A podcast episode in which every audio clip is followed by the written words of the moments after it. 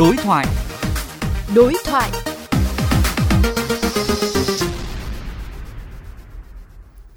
Thưa quý vị, liên tiếp những vụ tự tử được ghi nhận thời gian gần đây từ Hà Nội, Hải Dương, Bắc Giang, Con Tum khiến dư luận băn khoăn.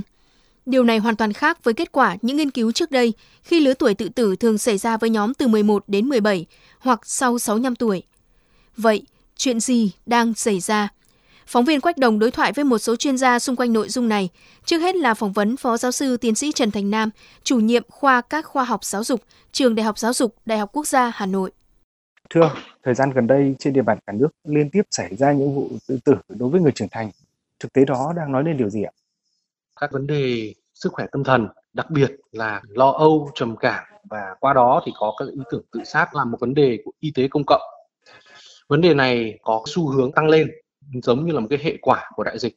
Các cái nghiên cứu của Tổ chức Y tế Thế giới đều cho thấy lệ về lo âu, trầm cảm, ý tưởng tự sát và toàn tự sát qua 2 năm giãn cách tăng lên gấp từ 4 đến 5 lần.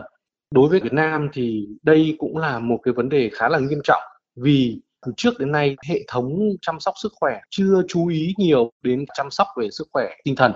thì vẫn còn có một số những cái quan niệm một cái sự kỳ thị coi như rằng đó là bệnh điên hoặc là về ma ám hay là quỷ ám do không có nhận thức tốt cho nên có rất nhiều cách thức ứng xử không phù hợp điều đáng lo là số vụ tự tử thực tế có lẽ còn phải cao hơn từ 25 cho đến 30 phần trăm so với những cái gì mà được ghi nhận ở trong hệ thống. Theo ông, cần có cái biện pháp nào để có thể phát hiện sớm và can thiệp kịp thời nhằm ngăn chặn cái tình trạng này? Khi vấn đề tự tử đang trở thành một cái vấn nạn thì cần coi là một vấn đề của y tế công cộng. Nhưng chúng ta chưa xây dựng được hệ thống chăm sóc sức khỏe tâm thần thích ứng với những cái giai đoạn khủng hoảng và tư vấn một cách trực tiếp cho những vấn đề về tự sát. Trên thực tế, khi nói chuyện với họ họ sắp xếp lại và giải tỏa những cái cảm xúc để họ có thể vượt qua những cái giai đoạn điểm sôi cảm xúc hoặc là những cái giai đoạn mà họ tuyệt vọng nhất. Chúng ta cũng cần phải thành lập một đường dây nóng chuyên để ngăn ngừa những cái vấn đề về tự sát đường dây nóng này thì, thì nó phải được phổ biến và thậm chí là cần phải được đưa vào trong các cái nhà trường thành các thông tin phổ biến ở trên các bản tin ở những cái nơi dễ thấy những cái khu vực mà hay xảy ra những cái vụ tự sát ví dụ như là ở trên cầu chẳng hạn ấy cũng phải có những cái số điện thoại như vậy để mọi người đều có khả năng tiếp cận và có thể gọi điện được làm cho cá nhân an dịu và sau đó thúc đẩy các nguồn lực hỗ trợ họ và phản ứng với những tình huống khẩn cấp. Xin cảm ơn ông.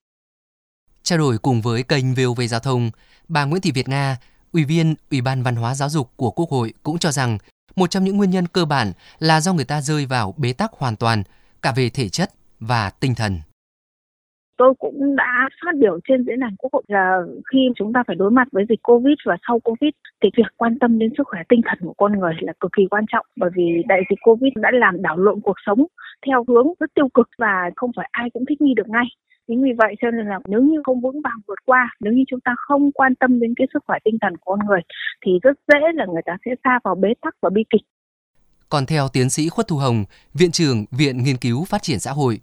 đã đến lúc cần có một chiến lược chăm sóc sức khỏe tâm thần cho người dân. Thứ nhất là những áp lực trong cuộc sống trong thời gian gần đây gia tăng. Một phần và rất là đáng kể đấy là do dịch Covid. Có thể là vấn đề áp lực về kinh tế, không có thu nhập, rồi là nợ nần, hoặc là những cái áp lực liên quan đến những câu chuyện mâu thuẫn tình cảm xung đột ở trong gia đình những mối quan hệ cá nhân mà người ta không giải quyết được. Nếu mà chúng ta có một cái chiến lược chăm sóc sức khỏe tâm thần tốt và có những cái dịch vụ tư vấn về hỗ trợ tâm lý xã hội thì có lẽ cũng sẽ giảm đi số người tự tử.